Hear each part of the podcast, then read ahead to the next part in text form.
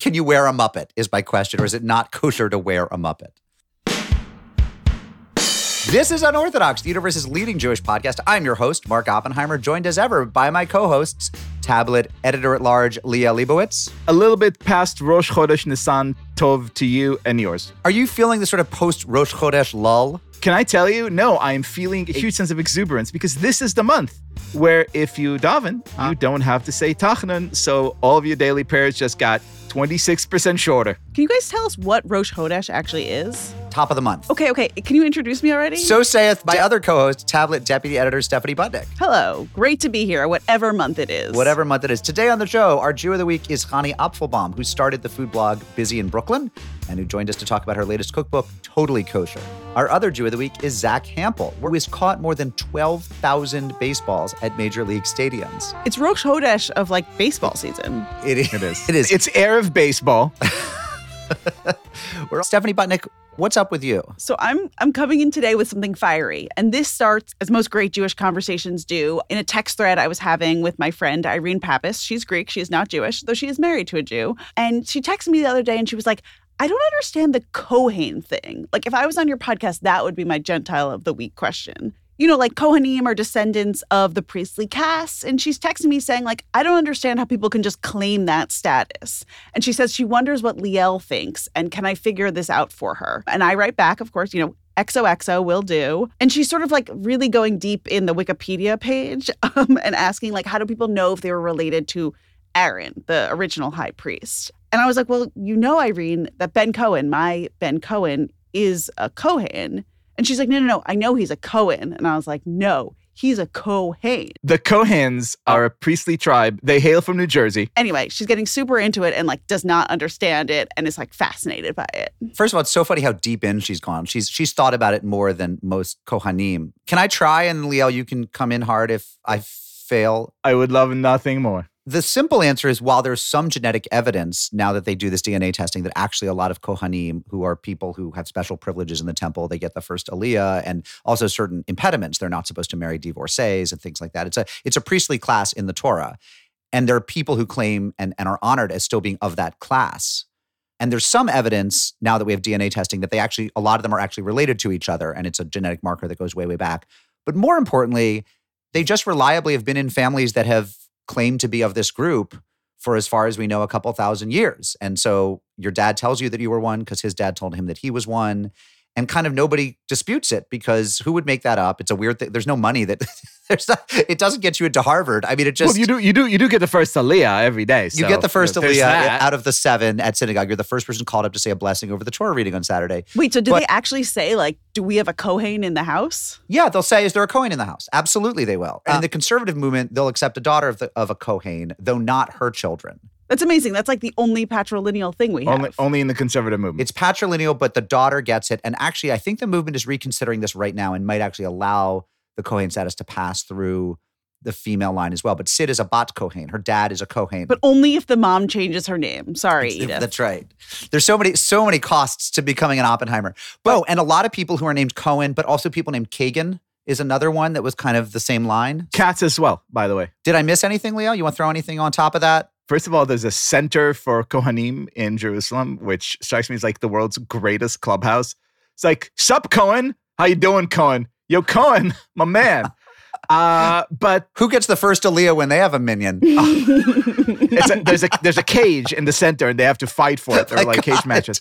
The genetic testing is actually pretty decisive on this thing. It is actually lineage. It's not a joke. So wait, so this all comes full circle because Irene then texts me again and says, if Ben did 23andMe, if he got his DNA tested, he can actually check his haplogroup.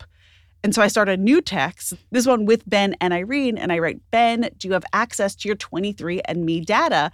And then Irene says, it's important. Ben says, why? And Irene says, I'm trying to understand the Kohanim. Ben writes back, oh, of course. So he comes back in a little bit and says, I checked my haplogroup. It's this whatever permutation of letters and numbers. And she's like, that's not it. You don't have the right haplogroup. Oh my God, he's Zevulun. He's Issachar. He's a fraud. It's a lie. He's like, but wait, my DNA also says I'm 99.8% Ashkenazi Jewish. That's also in there.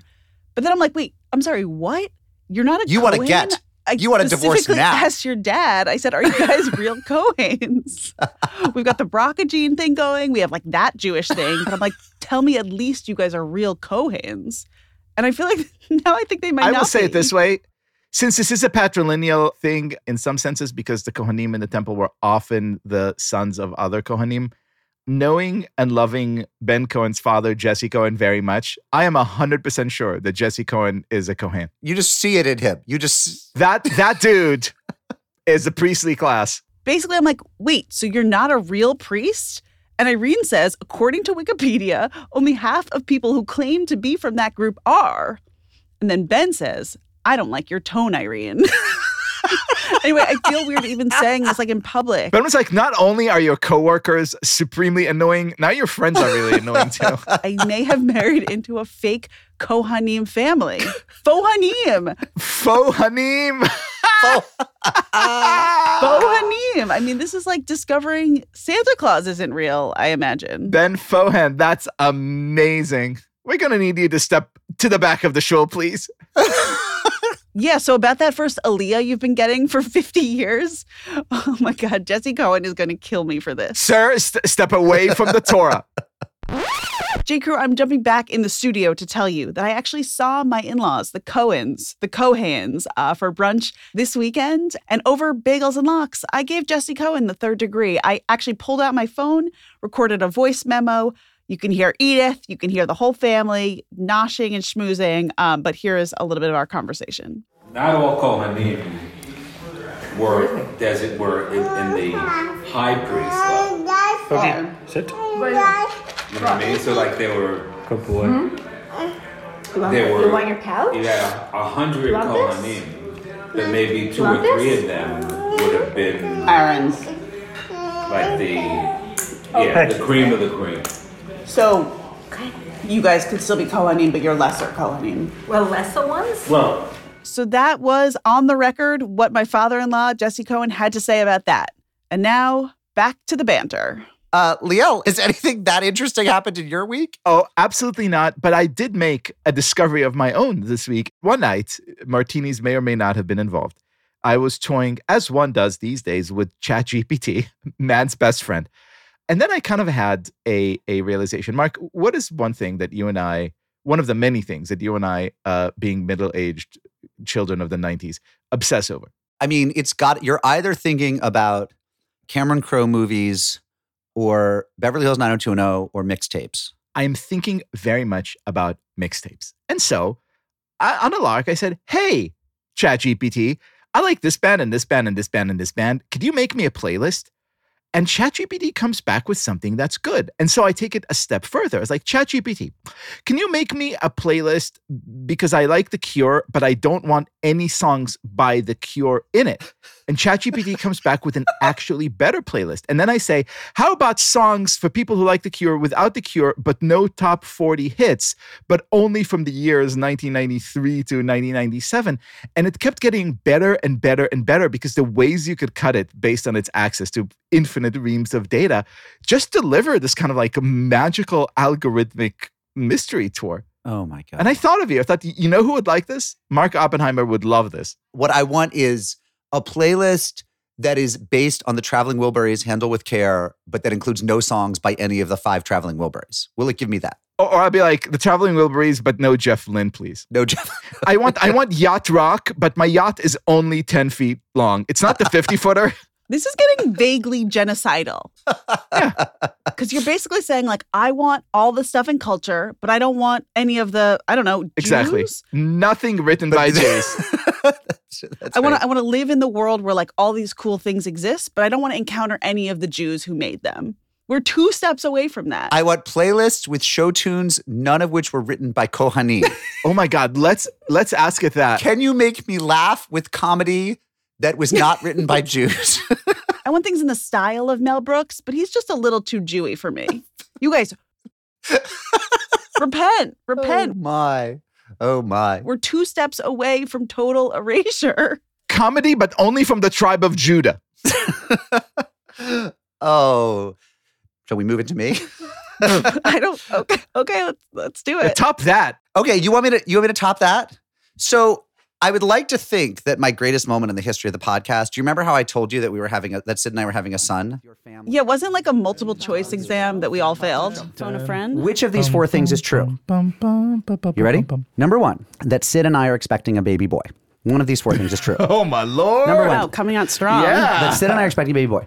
Number two, that because I was never circumcised, something I've never written about or talked about, I've decided it really is time to have a bris. On the air. And, well, not on the air, but we're going to do a documentary about it. There will be some recording going on, and certain colleagues may be invited if they can stomach it.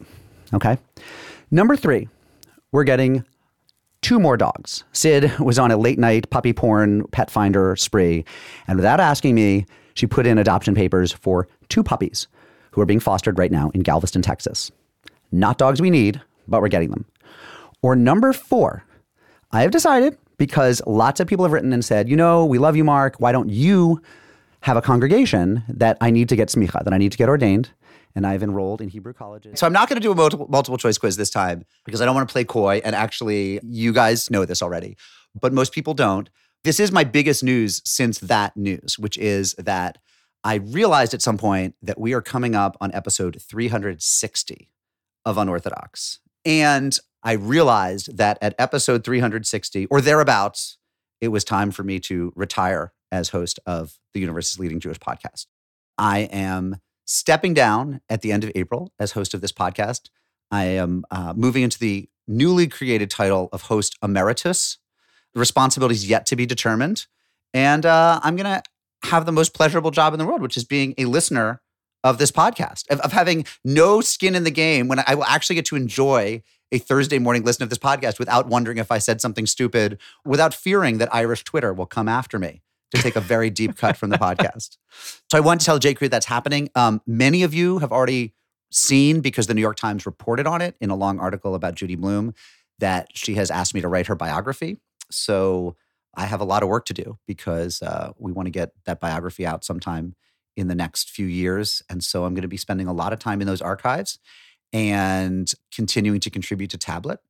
And if people want to keep up to date on that stuff or whatever else I'm doing the most cliched thing one can do, except to use ChatGPT, which is I'm going to start a newsletter. If people go to markoppenheimer.com, they can sign up for my free newsletter, and I'll keep them abreast. So let the nice emails begin. I would love to get everyone's thoughts and feelings from the J. Crew. As ever, we're at unorthodox@tabletmag.com or 914-570-4869. And I'll be saying more at the end of April, but right now I just want to, say that I'm looking forward to a last month in the air chair. This is obviously big news, Mark. We love you, and we are so excited for you. Thank you. And we're here, J. Crew, to help you process this. And I think the way we're going to do it is by asking you to write us in with your favorite Mark moment, your favorite Markism, your just favorite thing about Mark. We have a whole special Markisode planned as Mark's last episode, a special send-off /roast. We love you, and we're so excited about all these projects you're working on. We know how much the Judy Blume book means to you. It's not going to be the same here without you, but we love you. And like every loving relationship, this transition will take a very long time to process, not just for us, but for the listeners as well. Thankfully, we have time to do it. And thankfully, we do have this exalted Cohen emeritus position that is here, which allows us to continue and pester you as you sit by the pool in Hollywood and field scripts for the, Jenna Ortega star vehicle, as she will play young Judy Blume in the upcoming biopic that you will write after your book is a massive success. So hopefully what I'm saying here is you'll still take our calls yes. from poolside LA Mance, Oppenheimer Manor West. Yeah. And a lot of changes, a lot of transitions. This is Passover. It's a time of all kinds of changes and good things happening. And we will continue to talk about this. I mean, look, if we talked about Tupperware and parking on the show for like 7 weeks, you could bet that this is not the last you have heard about this. Yeah, I mean, I really like this because emeritus is basically like the rabbi who shows up sometimes, like he comes in for the food. And just has opinions. this is like, you think you're leaving, but you're not gone completely. Your name's on the building. And the corduroy Rav, well, you know, we'll get corduroy bombed every now and then. The real question is whether anyone else can ever be the corduroy. Is the corduroy Rav like an academic chair where when someone ceases to be the so-and-so professor of whatever, then somebody else, the next person hired. Absolutely not. Any of your children may be the corduroy Rav. I see. It's full-on Hasidisha. It's like it's only genetic. Your daughter can also be it. The daughters could absolutely be the corduroy Rav. Or David. If he wants to. That's until we find out that I'm the faux corduroy Rav, that my haplogroup is entirely false. The Forderoy. We'll get there. We'll workshop it. The Forderoy Rav. Friends, as ever, write to us unorthodox@tabletmag.com or call us at 914-570-4869.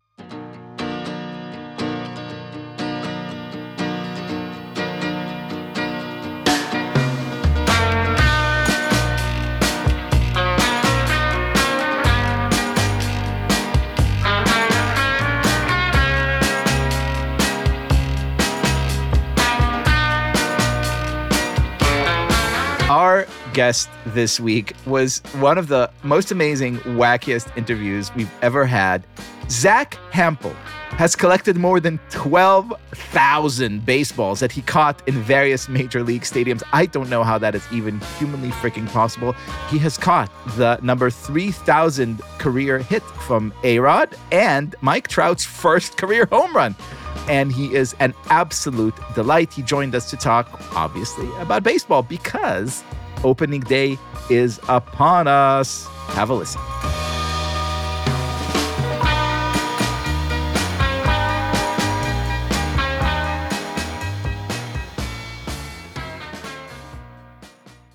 Zack Hample, welcome to Unorthodox. It's great to be here. Thanks. It is so exciting to be here with you. I'm excited. Leah, I think you might be the most excited I've ever seen you. I am very excited. I'm reading some of the stats off Zack's bio, and I'm not usually envious of our guests. I'm very envious of this one. To understand why, I would like to ask you to introduce yourself. What is it that you do? Well, I have business cards / contact cards printed up that say professional baseball nerd on them. I've been full-time making baseball videos on YouTube since 2017, and I've done a ton of writing in the past, but my claim to fame, the hook, has to do with catching baseballs in the stands at major league stadiums. So if I wanted, for example, let's say Mike Trout's first career home run, I would have to look somewhere on your shelf? You'd have to look on Mike Trout's shelf, because when I caught that ball in 2011, I gave it to him after the game. And I caught it in the 8th inning, so I only had it in my possession for about half an hour. You know, baseball's a very interactive sport as far as the spectators are concerned, because you can actually be a participant and not just a spectator. And that's what I love. I love beating the odds and feeling like I'm catching the object at the center of the national pastime. Now, hold on, Zack. Okay, I'm holding. I go to a lot of baseball games, major and minor, like really. Like how many is a lot? A lot is probably, well, yeah, like for most you, nights probably, we're trying to work and he's like, I'm at the Mets game. Yeah, I would say 40, 50 a year, easy. Oh, that's a lot. You know, now when I go, here's my routine. I go to the stadium, I buy beers, and I sit there. You have caught 12,000 baseballs. I have caught 0 baseballs. Explain to me, first of all, how is the number even possible? Second of all, like, this seems to me to involve an exorbitant amount of like calculations, right? To know where to be to maximize your odds to catch that ball. First of all, you gotta put down the beer, stop being a schlub. Now you've lost me. Get off your phone, right? You know, I show up early for batting practice. Pre-game warm-ups, the stadium is empty, security is not as strict, the players are more generous, they're chucking balls into the crowd on top of what the players are hitting into the seats. So I get a lot of the baseballs in. A lot of the 12,000 I did acquire pre-game. It's not like I've snagged 12,000 game home run balls. Right. I've gotten 88 game home run balls, which is 88 or 87 more than most people, so right. I feel good about that. And over 200 foul balls.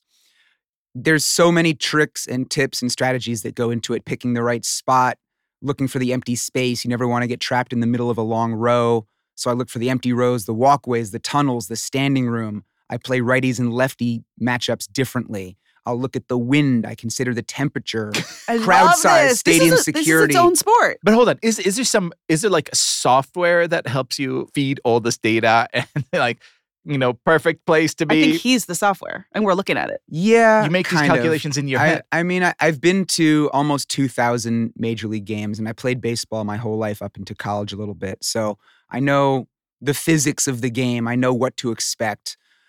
But I have used websites and certain data and analytics over the years to help me think. It's a now defunct, unfortunately, website that was called Hit Tracker, which then became ESPN Home Run Tracker. Right. And they would have scatter plots of where all the home runs would land in a stadium, or you could look up a certain player and see where he hit them. And I actually used that site to help me position myself in San Diego in 2006. And I ended up catching Barry Bonds' 724th career home run. I would like to think that I would have caught it anyway, but that site, it provided what they called range rings and just sort of had these little umbrella-shaped rings that would overlay the stadium seating areas. And I was looking at the walkway and right field, sort of right center. Can I go out this far? And I was looking at how deep it was according to the site. And I was like, yes, I can move over away from the competition, not be 450. I'll be more like 420. And Bonds hit one pretty much to me. But Zach, if this is completely hypothetical, right? I'm not saying that, but let's say I was really dumb and lazy and lacked the ability to read and interact with such advanced software and wanted to ask you the following dumb question. If I want to maximize my chances of catching a ball, what's the best place in the stadium to sit? Not next to me.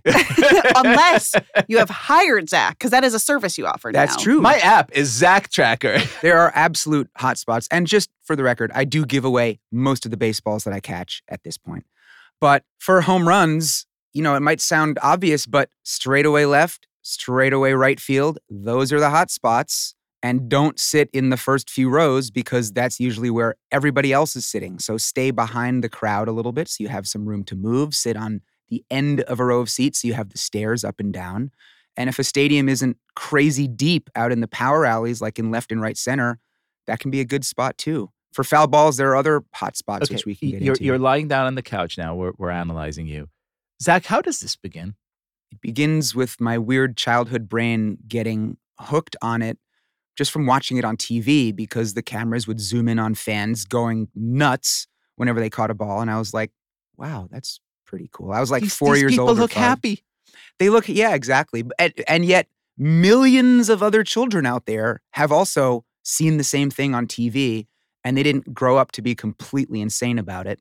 So I don't know what happened, but I get such a rush every time the ball flies up in the air and it's coming near me, and I love to feel like I'm part of the action. 12,000 balls in still? Still. My heart races when that ball goes up in the air. Like, my heart will be pounding like crazy, even if it's a deep fly out to the outfielder and I go down a few stairs and he's drifting back on the warning track. Just the anticipation makes me go nuts. Not during batting practice because you expect it then, but during a game, that elusive home run ball.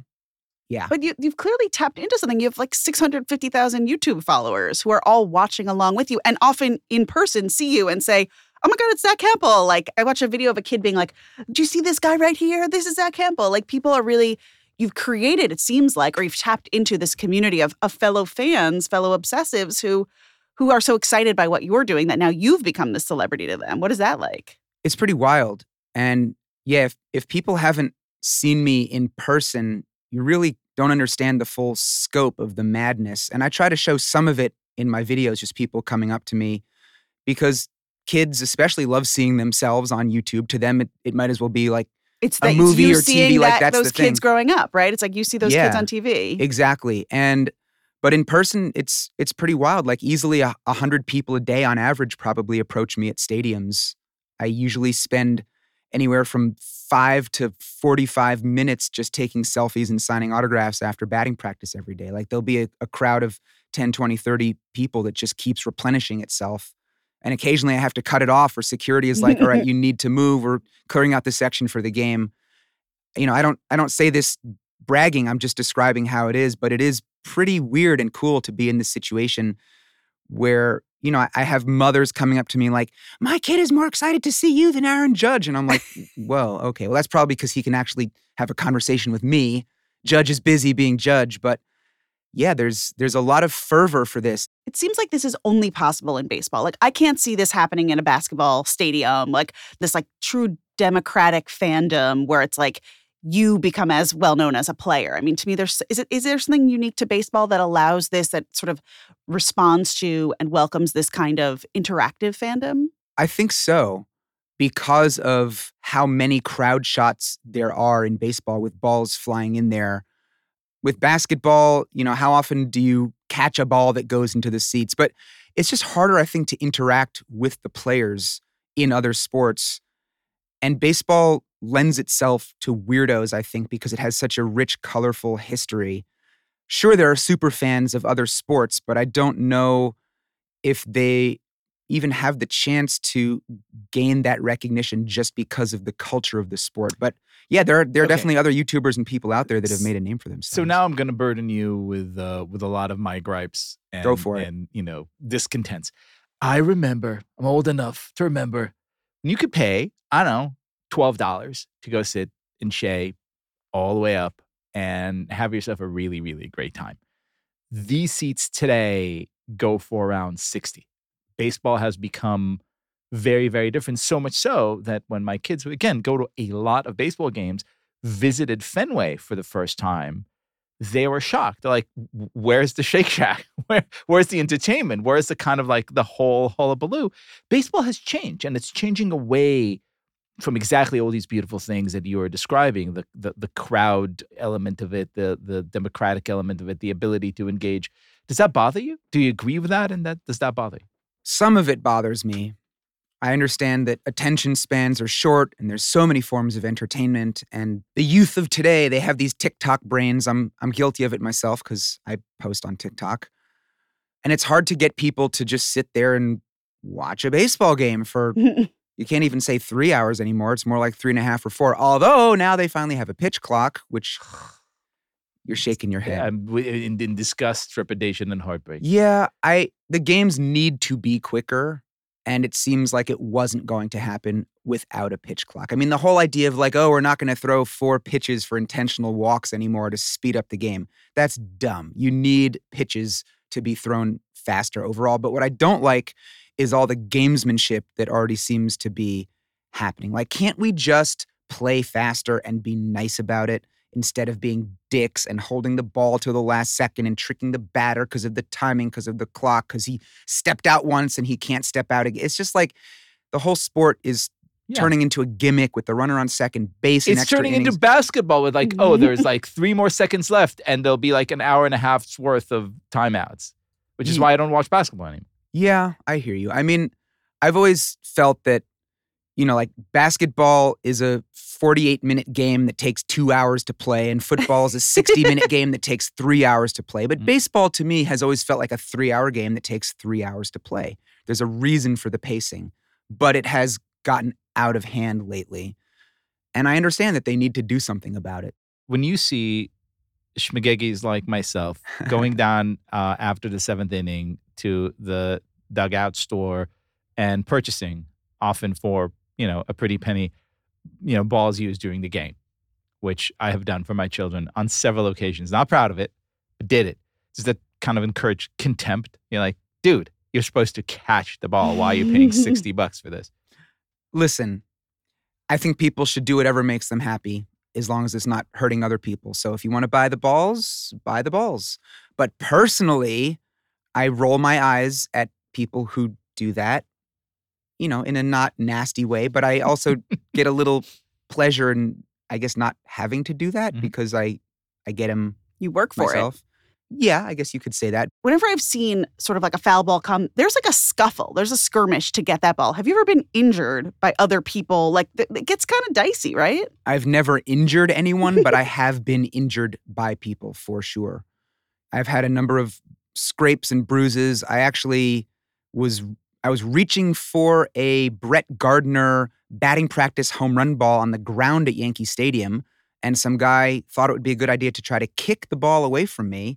And he kicked my hand instead, and tore a ligament in my thumb. So that happened a few years ago. Wow. So there's stuff like that. You know, I'm very careful and aware of my surroundings. I get accused online, falsely accused, of knocking kids down and stealing baseballs. But in fact, the way I conduct myself is the exact opposite of that.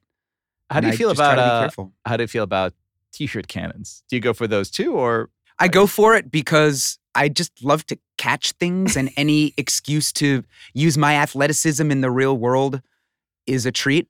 Is there no scenario in which, you know, some manager sees you be like, yo, Hample, like, you can catch balls much better than most of my fielders. Come join the team. I will put this out there. I could play a very adequate and average left field in the major leagues. However, if I ever had to hit, that would be a disaster. If you need an average defensive replacement late in the game. Are you still a fan of a team? Can you say, no, like, with all that? You can't be. Like, that I want Mike Trout to win a World Series. Okay. So I find myself hoping that the Angels will win, but I'll stop short of calling myself an Angels fan. He's my all-time favorite player. It was Cal Ripken Jr. Right. But then I caught the Trout home run, and then Trout was always cool and remembered me, and he gave me a signed bat years later because I didn't ask for anything at the time. So I was like, you know what? He's my favorite player now. And Shohei is my second favorite. So it's like The Angels got number 1 and 2. So I'd like to see them win. You know, I was a Mets fan growing up, but I love Greg Maddux. And he was on the Braves. And you're supposed to hate the Braves, but I was always rooting for Greg Maddux to pitch well against the Mets. If you like the Mets, you're supposed to hate the Yankees. But I always loved Rickey Henderson and Dave Winfield and Don Mattingly. And I rooted for those guys.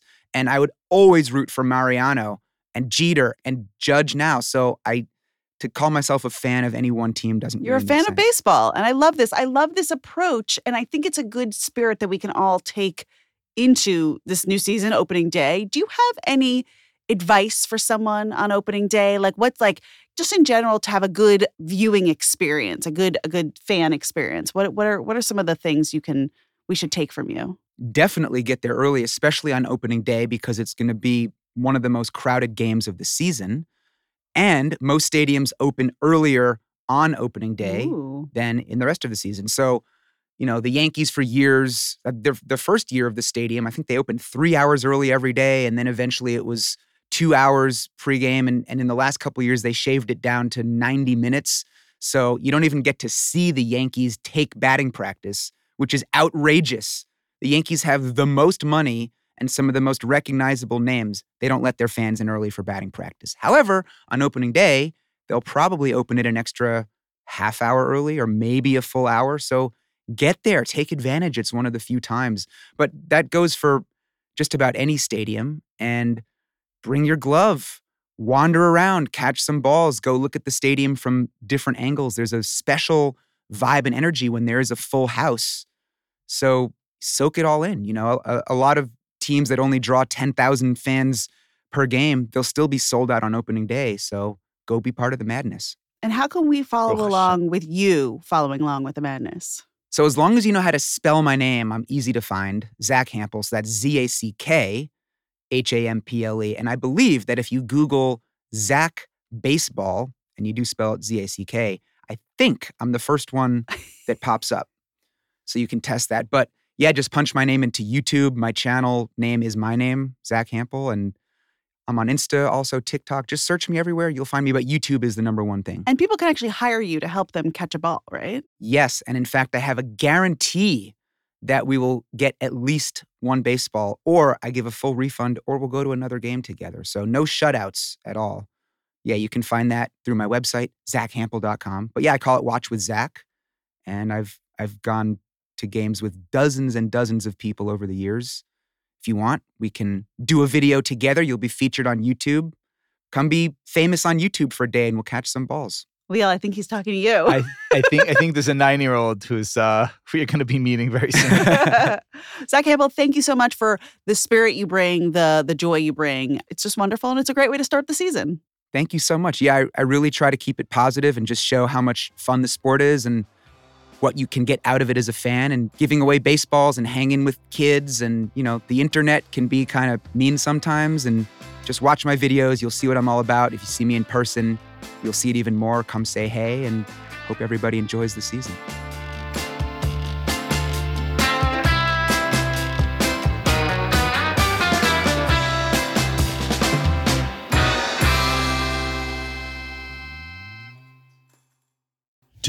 Tell me in the day or the night, would it kill you to call or write? To the mailbox. Hello, J. Crew, a listener writes. As I listened and laughed hysterically at Mark's funny story about being mistaken for T. Charles Erickson, it reminded me of a similar situation I encountered in Israel. It's 2018, Friday afternoon, and we're at the Jerusalem Shuk, enjoying the atmosphere of pre-Shabbat eating and shopping. One of my friends sees me and says 2 women are looking for me and can't wait to see me. So I go with her to say hello. I arrive, and the 2 South American Jewish women can't believe it's really me, Amy Solomon, and they're jumping out of their skin excited like I'm a celebrity. I have no idea who they are. They ask for hugs and photo ops and thank me for my kindness. Just like you, Mark, I play the part. Love the podcast, Amy Solomon. Wait, it's so funny because when I saw that an Amy Solomon had written us, I was like, is this our friend Amy Solomon who's been on the show, the comedy writer who wrote Notes from the Bathroom Line? Like, I remember she was on with Lauren Lapkus. She wrote, like, she had the compendium of all the really funny women in comedy. Do you think that's who they thought she was? But it still raises the question of, I mean, she's great, but is she recognizable is the name recognizable in Jerusalem so that this Amy Solomon who presumably— Or is there another Amy Solomon? There probably is, right? Probably, but it's a very weird story because how did they know this person was named Amy Solomon? I'm guessing she's wearing some sort of name tag from her tour group or something that says Amy Solomon. And then they're like, wait, are you the Amy Solomon? Anyway— It's weird. But it's the perfect Jewish name for this to happen because I Googled it and there's like Amy Solomon artist, Amy Solomon this. And you're like, yeah, which, I'm going to Google Amy Solomon Jewish and see what comes up. Which Jewess are you? Yeah, like it depends on, then there's Amy Solomon is a member of the Hadassah Nurses Council. So maybe That's the one.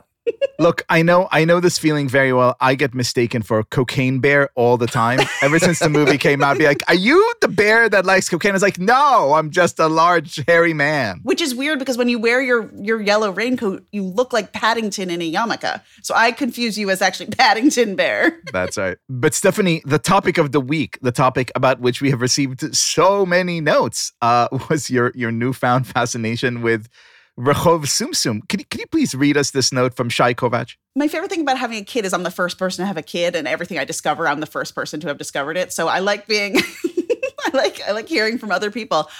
Here's a new note. Greetings from West Michigan. Firstly, I love your podcast. I'm in the process of converting, and listening to you makes me feel part of something larger than myself, and often reminds me of all the beautiful things about Judaism that keep me on my journey. Now, to the point of my email. I listened to the episode today where Stephanie shared that Grover is Jewish and even had a book to prove it. This piqued my interest because my 10-year-old and 19-month-old love Sesame Street, and it is a staple in our home. Hold on to your kippas, but there's a whole series of books called Shalom Sesame, showing Grover and friends in various scenarios. In my home, we personally own Shana Tova Grover, a Seder for Grover, Grover Goes to Israel, It's a Mitzvah Grover, and Counting Down to Hanukkah, featuring none other than The Count. It seems clear to me that not only is Grover Jewish, but so is The Count. Your faithful and newest Jewish listener, Shai Kovacs. I love this. Is Shalom Sesame's also a show, right? Yes. Grover wouldn't be caught dead in this shul is another entry in this thing. Grover in, you call that kiddish? Cookie Monster ate all the kiddish cookies. I had to hide Grover Goes to the Mikveh from my dirty-minded children. Shai Kovacs, you will be entering the mikveh and coming home to Judaism with some pretty deep knowledge. Thank you for writing. Grover sets the Sesame Street Eruv. There really is no reason not to just keep going deeper, right? Someone in the Facebook group posted Nathaniel Rosenberg. He's this funny guy on TikTok. He has a 3-part series about how all the blue Muppets are Jewish. Oh my God. So my goal is to find Nathaniel Rosenberg and talk to him and just continue. They do have blue fringes. That's right. It's so funny. By the 3rd one, he's like, these random character, he has my eyebrows, he has my nose, he has my mouth. Can you send Jewish. A Muppet for Shotnez testing? Very nice. Like you could actually send the whole Muppet to see if it's mixing wool and linen fibers and is therefore not kosher. That's how Snuffleupagus got banned. Write to us with your profound halakhic thoughts on Sesame Street, on being recognized in Jerusalem, on whatever. We're at unorthodox@tabletmag.com, or you can call us 914-570-4869.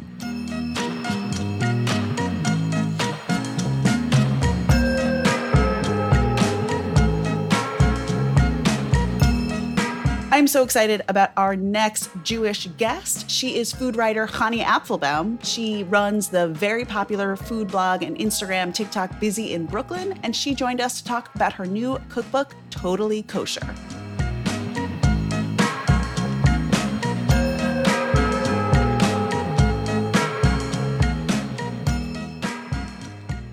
Chanie, welcome to the podcast. Thank you for having me. It's so nice to be here. I've seen you say how to pronounce your name. Could you tell us what food-related words you tell people today? I like to say it's Chanie like challah, not chana masala.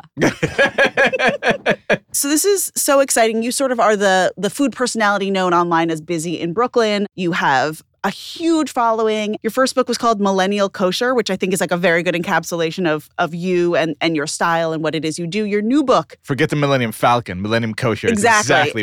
Your new book is Totally Kosher. I want to start at the beginning and ask you, when you sort of realized how important food was either to your identity, your Jewish identity, your life identity. I mean, when did food become so... She's Jewish, like the moment she, the moment she arrived.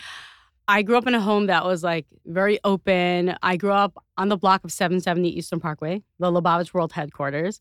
So as you can imagine, like when the Lubavitch Rebbe was still alive and he used to have farbringans and he used to have like all the different chagim and yom tovim, thousands of people came in from all over the world and like our house was the place to go. And my mother had a huge spread, but all the like Ashkenazi Hamish food that you can imagine, tongue and your shalmi kugel and potato kugel and lakshin, like every type of kugel. She still cooks 3 types of kugels every Shabbos. And I'm like the anti-kugel. I like to eat it, but I don't cook it. So I grew up in that kind of home where like everything was celebrated around food. It was always plentiful. It was always felt really special. I always say that my mom really instilled in me that Jewish pride through food, but like literally never stepped foot in the kitchen because I'm a very creative person, as you can probably see from my recipes. They're super out of the box. For me, it just seemed so like square and scientific. And I was just like, I'm not interested in this. For Shabbos day, I used to have to make the salads. So I made the salad dressing. One week, I put like a half a cup of salt instead of sugar in the dressing. And like everyone was spitting out their salad at the table. So it's like the biggest joke in my family that like I'm a professional cook now. And that your like salads are sort of like a specialty. Right. And that also I don't put sugar in my salads at all because like I'm totally against that whole philosophy. Like why coat your veggies in sugar? I didn't even know that was a thing. Why? It's totally. It's a huge thing. It's a huge thing in the Ashkenazi world. Like every cookbook you pull out, salad dressings have like straight up half a cup of sugar. But why? Because otherwise kids will not eat the salad. I always joke to my mom, sugar is a sweetener, not a seasoning. And I think when you grow up with the Ashkenazi Hungarian palate, it's like if something doesn't have flavor, add sugar. I add salt, or lemon. So I got married. And I think that learning to find your way around the kitchen, it's just a rite of passage, right? Every week, Shabbat dinner, so... I would just call my mother every Friday and be like, how do I make a gefilte fish? How do I make potato kugel? Like all the traditional foods. And I was like an okay cook. Like I could follow a recipe. But when I started inviting guests over, like people would ask me for recipes and I was like, what is it? So I realized I had a knack for presentation because I am creative and I love photography and I love those type of things. So, that kind of like piqued my interest. Like, oh, you know what? Maybe this is a way that I could explore my creativity, a way for me to express myself artistically. I want a little detour for a second. Yeah. Because this goes back to creativity. Yeah. I love a lot of things about this book. We'll get to, I think, most of them. First of all, the fact that it's a kosher cookbook with a lot of non-meat options. Okay. Which doesn't appeal to me at all because I would eat meat 7 times a day. You literally have the Miso London Broil page open. But and bookmarked. I have the Miso London Broil open because... One thing I love about this book is not just how beautiful it is, but also the recipes are so all over the place and like really just genuinely inventive. So you have miso London broil, you have fried chicken with hot maple sauce, spatchcock sesame chicken, like these amazing with chili things crisp. That come from all these cultures. Now, here's the thing. I grew up not keeping kosher. It's only the last 10 years. So I could totally understand how someone like me would have absorbed all these flavors and influences. But when you were growing up, kosher food was still not as big of a thing as it is today. And yeah. I just want to know, where do all these influences and ideas come from? For me, like I was saying in the beginning, I really was just like doing the traditional foods. And I love going back to like, I have some followers that are followers from the beginning. I like to say my blog just had its bas mitzvah because it just turned 12 years old. If you go back to the beginning, first of all, my photography was awful. And now, like, I'm a professional food photographer, photograph both my cookbooks. But you can see the transition of the food. Like, I started off, like, gefilte fish three ways, you know, on a platter with, like, wasabi and, like, you know, and grain. Gefilte fish three ways. In a jar, out of the jar, and by the jar. Never in the jar. I actually was interviewed by the Wall Street Journal for an article about gefilte fish. The cover of the article was me saying, it still gives me nightmares. So I grew up eating this stuff from the jar. Absolutely not. But yeah, I would buy the frozen loaf and like make it three different ways or whatever. But like, that's so not my style anymore. And like, it really evolved just, I think a lot of my friends in the kosher blogging world, we all kind of started around the same time. And then around the holidays, everyone was like, who's going to think of like the coolest donut, the coolest latke. So it really had me like push myself creatively. And competitively. Yeah, and competitively. I'm a little competitive. So I think what really shifted for me was I went to kosher culinary school and I really went in with the mentality like I'm not saying no to anything, right? I had my like Ashkenazi palate, paprika, garlic powder, like I said, lots of sugar, not a lot of fresh herbs, like not a lot of spices, like Sfardim always make the joke, right? Like their food is actually has flavor and Ashkenazi food has no flavor. I went and then like we just were making like all these different types of cultural and ethnic dishes. And like I remember the day that we made pad thai. Like for me, that was a day that like, completely blew my mind because I didn't like fresh ginger, hated cilantro. And it was so spicy. Like my mouth was on fire, but like it was just everything. Like it hit my palate in so many ways. And I was just like, wow. And actually I did a pad thai in this book, which is like a Middle Eastern Thai fusion. And it is my favorite recipe in the book. It is so flavorful. It has tamarind and harissa and silan and lime. And it's just, and so, so good. So that was the turning point. And it just like, I went crazy from there. Something that our team has actually been talking about a lot since we got these copies of your book is how hard it is to sort of have an inspired vegetarian kitchen, basically a kitchen that's not heavily reliant on meat. And so we have a few people on our team who are sort of always looking for those recipes. And they said, you know, Chanie did it. There's so much in here that is plant-based, that doesn't rely on, you know, a huge cut of meat. Bloody, so, yeah. So how does it sort of play into your almost philosophy on what kosher is? So first of all, I really think for people that keep kosher and that are observant and they keep, you know, Shabbat every weekend is so heavy on animal protein. And I really feel like after the weekend, I just want a break. So I instituted meatless Mondays in my house. And you know, my kids are like excited about it. They come home like, what's for Meatless Monday? And if I ever like don't have time and just throw in chicken, they're all like, what are you doing? It's Meatless Monday. This is a rule here, which is actually interesting because in my book, I actually give away that how I master dinner. And the way I did that, which I think is really great for people that feel overwhelmed by what to make for dinner. Because you're like, what should I make, right? So there's a million different things you can make. So I have basically a guideline. So Sundays, I always do like leftovers from Shabbos. And if I don't have any, we'll do, you know, a barbecue or takeout if I feel like, you know, I need that break. Monday's always meatless. Tuesday's always meat. Wednesday's always chicken. Thursday's always dairy. Then, you know, Shabbos is always kind of different. Saturday night is always some kind of egg, shakshuka, you know, scrambled egg tacos, whatever it is. And that just like gives me a framework. Instead of being like, what do I make? I know it's chicken night. And I like being creative, so I'm not planning the actual dish, but my protein is there. So it just builds from there. So I think that's really helpful for anyone that feels overwhelmed in the kitchen. But going back to what I said, I instituted Meatless Mondays and like my kids love it. We love beans in my house. So like a lot of bean dishes, like literally my kids' favorite dinner is refried bean tacos. They love it. Like it's their favorite. My cauliflower kashervarnishkas from the book, I think are just like so fun. And it's really could be like a full meal. Add a little bit of yogurt to that. For me, it really all started with that choice to go meatless on Mondays.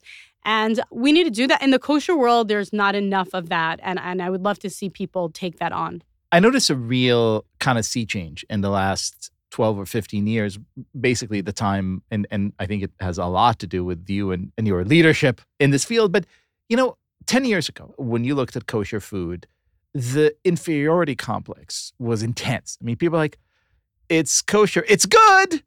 It happens to be kosher. It's delicious. It's kind of like, oh, we're really sorry. Whereas the quote unquote normal food world was like, oh, we're so like the vibe was so radically different. And now it's not at all inconceivable to have a cookbook that looks unbelievably gorgeous and has these like super great recipes and it's a kosher cookbook, or to walk into a restaurant that's like an amazing ramen restaurant that's kosher, that uses pastrami instead of, you know, guanciale or whatever it is.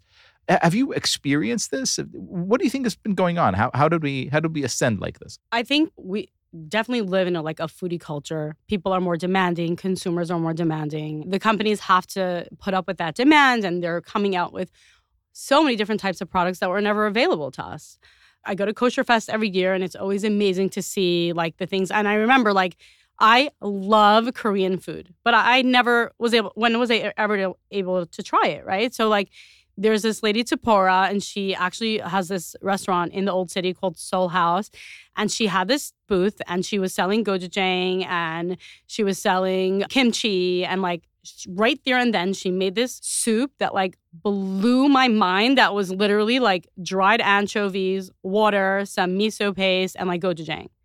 And I was just like, what is this? This is unlike anything I've ever tried before, so rich with umami flavor, which is really hard to build in the kosher kitchen if it's parev, right? You know, it's people like that that are bringing these, kosher products to the market, which are giving us the ability to try foods that we've never tried before. I do think that in the mainstream world, it's very slow to kind of accept that kosher has evolved. Everyone kind of still sees Jewish food as brown and Jewish food as, margarine and schmaltz. Yeah. Yeah. Everything is beige. And the fact is, it is beige, right? Matzo ball soup, gefilte fish, brisket, potato kugel. They're all brown foods. Beautiful. So since you brought up kugel. Yes. I don't like kugel.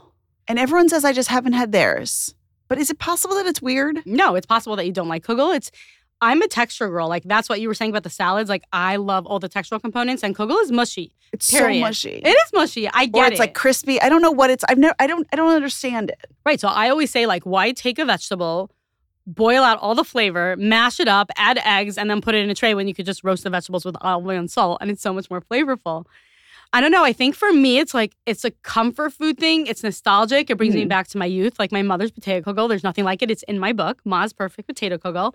Listen, I really think that some of these Jewish foods are really just about nostalgia. And sometimes I think about matzo balls. They taste like wet socks. Right. That's the texture. Not taste like it, but that's the texture. Yes, but then you're this brings me back. But, I think my favorite part of this book is honestly the beginning. It's page 15 or something. The top 10 ingredients to transform kosher cooking. So will you give us sort of an overview of what are some of these ingredients that people should... And margarine isn't one of them. Yeah, no, not in there. So I would say my number one is coconut oil. And I know that coconut oil is getting a lot of bad, press these days. But I always say, look, it's better than margarine, right? It's healthier, it's natural. And the beauty of coconut oil is that it's solid at room temperature. So if, a cookie recipe calls for creaming and you need a solid fat and you can't use oil, coconut oil is a great replacement. But I think that's something that people don't realize. A lot of people are put off by the coconut flavor, and they don't realize that you can buy refined coconut oil that has zero coconut flavor, but gives you that solid fat that you're able to actually, use in the creaming process and make those perfect chocolate chip cookies that are parev. So all my desserts are parev in my book because I really I understand that people that keep kosher want to be able to serve desserts no matter and eat like. Can you explain that, by the way, to people who are listening who don't know? What desserts you mean? Yeah, explain what a dessert is. So parev means neither meat nor dairy. It's neutral. So it doesn't have any dairy components in it, doesn't have any butter in it, doesn't have any milk in it, doesn't have any meat in it. Anything can be a parev dessert. Pavlova, right? It's made of egg white sugar. It's parev. Any kind of bun cake, as long as there's no milk in it or no butter and it's oil-based or coconut oil-based. Cookies, sorbet, those are all parev desserts, yeah, or can be. So on this note, a lot of people, myself once upon a time included, tend to look at kosher and see it strictly as a set of restrictions. It's it's just things that I can't do. And not often or ever really look at it and be this is actually a beautiful thing that is so enriching. And not just because it connects us to a tradition, but because it really kind of unlocks, not to put too fine a point on it, but spiritual energies. In what way do you feel that it unlocks spiritual energies? It's very hard for me to explain. I still can't tell you why I decided to go kosher, but I can tell you that the feeling is completely different. Mm-hmm. First of all, it's a feeling of control, of, hey, I made a decision about my values today. I said, I love oysters. Dearly. They used to be a huge part of my weekly routine. I think that's healthy. Okay. And I gave them up for something that I care much more about. And I love knowing that about myself. But also there's kind of almost a metaphysical feeling that I can't describe, right? Of feeling yeah, there's a connection there. There's a connection that's like mind and body coming together in this beautiful way because I made this choice. Do you, as a kosher cookbook author who has a following that's much larger than just, you know, the relatively small segment of kosher keepers, is this something that you grapple with, think about, or are you primarily just preoccupied like, hey man, my job is hard enough just to make stuff taste great and that's all I want to think about? Well, first off, let's just, you know, define kosher for a minute, because I think kosher means a lot of different things to a lot of different people. For some people, it's just like, I don't eat pork, I don't eat shellfish. You know, I eat out in restaurants, I eat vegan in restaurants. You have people that are like ultra-Orthodox that only will eat like Hasidische Shechita or very, very stringent Hashgacha. Right. Even OU wouldn't be okay for them. People that like check all their vegetables under a light box. And like I do get a lot of comments often when I'll use certain vegetables on Instagram, like, you know, how did you check that? How can you use that without checking or whatever it is? So, you know, I always say respect that there are so many different levels of kosher and everybody keeps different levels of kosher. But like at the end of the day, are there restrictions? Of course there are restrictions. I literally just listed them, right? So there are more restrictions for some people than others, depending on your level of observance. But for me, like, if you could tell me I can have something, it's just going to throw me in the creative zone. And like, I'm going to figure out a way to make an amazing Philly cheesesteak sandwich without, you know, that I can't use meat and cheese together. And I have one in the book with portobello mushrooms, and it is so good. I think that's great. Like, instead of seeing restriction, you see a challenge. Yes. Stephanie already confessed her dislike of kugel. Okay. I kind of really don't like latkes, which really? I think are like insane. It's like the 19th. It's not even the 19th best thing you could do with a potato. It's like such a schlep for nothing and just. First of all, you have not had a good latke. I'm sorry. You know, possible, but I'm curious. Is there a kind of staple Jewish food you could say like, if this disappeared, I would be fine? Yeah, 100%. It's brisket. Oh wow. I don't like, I feel like it's just brown. It's mushy. It slides down your throat. It has no texture. Like, I like a red piece of meat, you know? I want to bite and chew my meat. I don't know. Yeah. And I'm like, every restaurant you go to, it's like brisket everything. And I can so do without it. And I know that, like, I lost a little bit of my... Everyone was like, I was about to follow her on Instagram. Yeah. But okay, so then what would you do instead of a brisket? Like, would you do that miso London broil? Like, what are other ways? I know that a lot of people like braised meat. I'm not a fan of braised meats in general. So, like, I have a recipe for balsamic Delmonico roast with onion petals. So I actually did it two ways in the book where you can braise it and use the same recipe to dry roast it. And both methods are amazing. You just have to really understand, like, the cut of meat you're using. And, like, you know, some cuts can't be braised and dry roasted. It has to be a tender cut. You know, you can't dry roast the brisket. You'll just choke. So what would I do instead of pulled beef? Like, you know what? Everyone does these pulled beef flatbreads, right? There's like all over. And I did like a pulled kani flatbread in my book. So it has like togarashi aioli and I saute the kani and like, you know, and like a soy sauce, you know, sauce. And then it's topped with radishes and edamame and like all the crunchy things and French fried onions and sweet sauce. So... Now, yeah. We all look so happy right now. I'm so happy right now, even though I do like my brisket, but I totally see the point. Okay. If we got some sort of special dispensation, a kind of, you know, one-day hall pass to go out and eat anywhere, anything, for a day. Yeah. First of all, do you think about that ever? And second of all, where would you go? And is that appealing to you? If you're a foodie, of course you do. I always say, like, pretty much... You can find substitutes for everything in the kosher kitchen besides for shellfish. So I really don't know what shellfish tastes like. I don't know. Well, lobster, you like look at like the commercials. It's just like dripping in butter. And I'm like, it looks like it would melt. Like I wish I could try that. You know? Though I will say, considering all of these conversations about texture, I feel like you probably would not like the thing about shellfish that's weird is just like all the different textures. Although, again, that's part of why I like oysters. Like, so satisfying and slimy, like with that little perfect mignonette and a nice shot of vodka. Oh. Honey, you brought us something. Yeah, Can we talk about this? Yeah. I'm so excited. Okay, so Pesach is coming. So I brought my charoset bars. Oh, my Lord. Which are totally gluten-free. First of all. No potato starch. I'm sorry, just describing the way these look. These look like the most perfect little... They have like streusel on top, and they're like the most gorgeous breakfast bars you've ever seen. So I did like the Sephardi charoset, dates and nuts and like cinnamon, right? I grew up Ashkenazi charoset. My dad made it always with pears and walnuts and red wine. And it wasn't like a paste. It was just more like chopped up. I didn't like it, but I basically, I fused, because it's not like delicious, you know, like the Sephardi charo set is delicious. You can just bite into it. So I kind of fused them both together. So the filling is apple or pear and dates and red wine and cinnamon and salt. And then the base is basically almond flour, sugar, eggs, and then, you know, it's a basic like breakfast bar. So you split it in half, use the other half for the topping, and I add walnuts. So kind of all the flavors that you get in haroset. Oh, that is so good. It is very true to the haroset-ness of it. Yeah. It but it also strays from it. It doesn't feel like I'm at the Seder. Right. Oh my God. Liel, this is incredible. Thank you. But I have to say, it's so elevated. Do I sound like I'm on a cooking show? It's so elevated that you would never expect that you could eat something this fancy on Passover.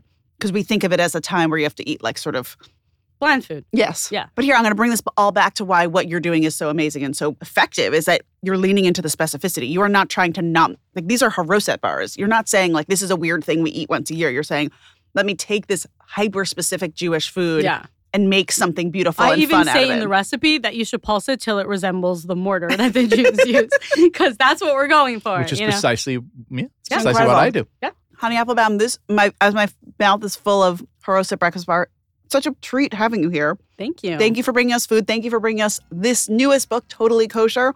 Our listeners can get it wherever books are sold and to follow you online at Busy in Brooklyn. Thank you for having me. Happy Pesach, everyone. Happy Pesach indeed.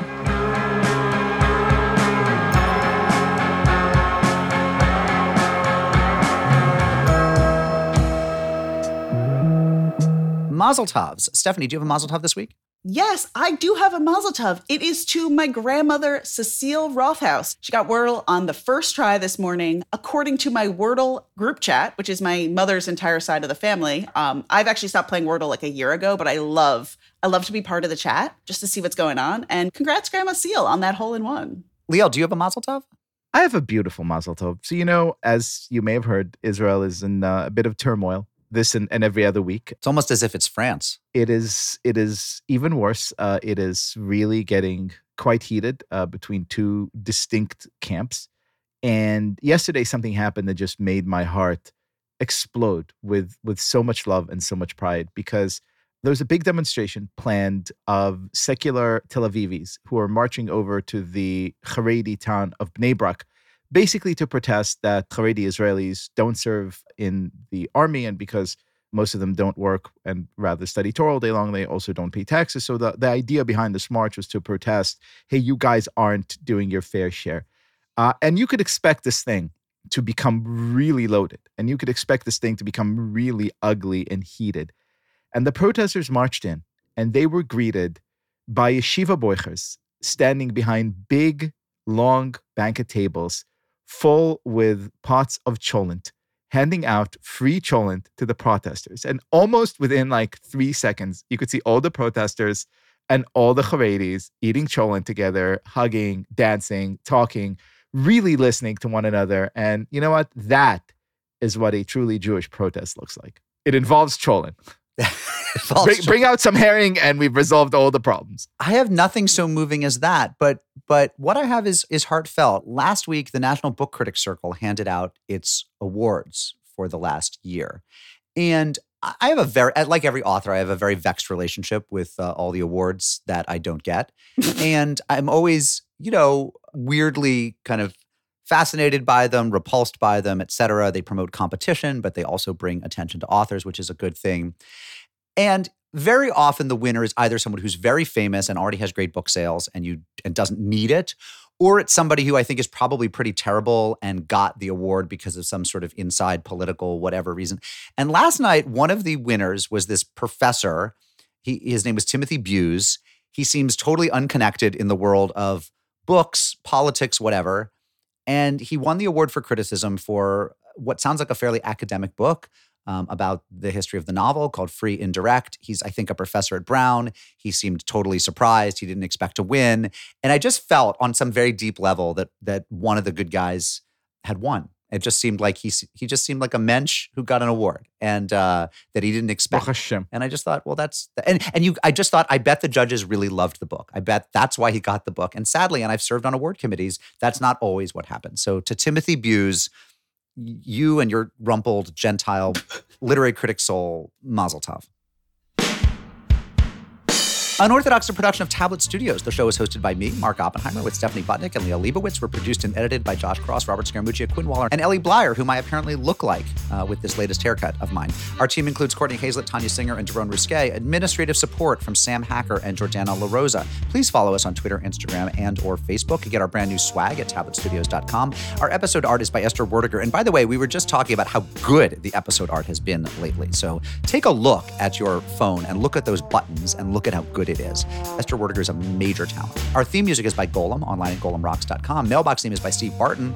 You can send a snail mail at PO Box 20079, New York, New York, 10001. Rabbinic supervision this week by Rabbi Joshua Korber at Congregation Adat Jeshurun in Louisville, Kentucky. And we come to you from Tablet Studios, but also from Kentucky. Shalom, friends.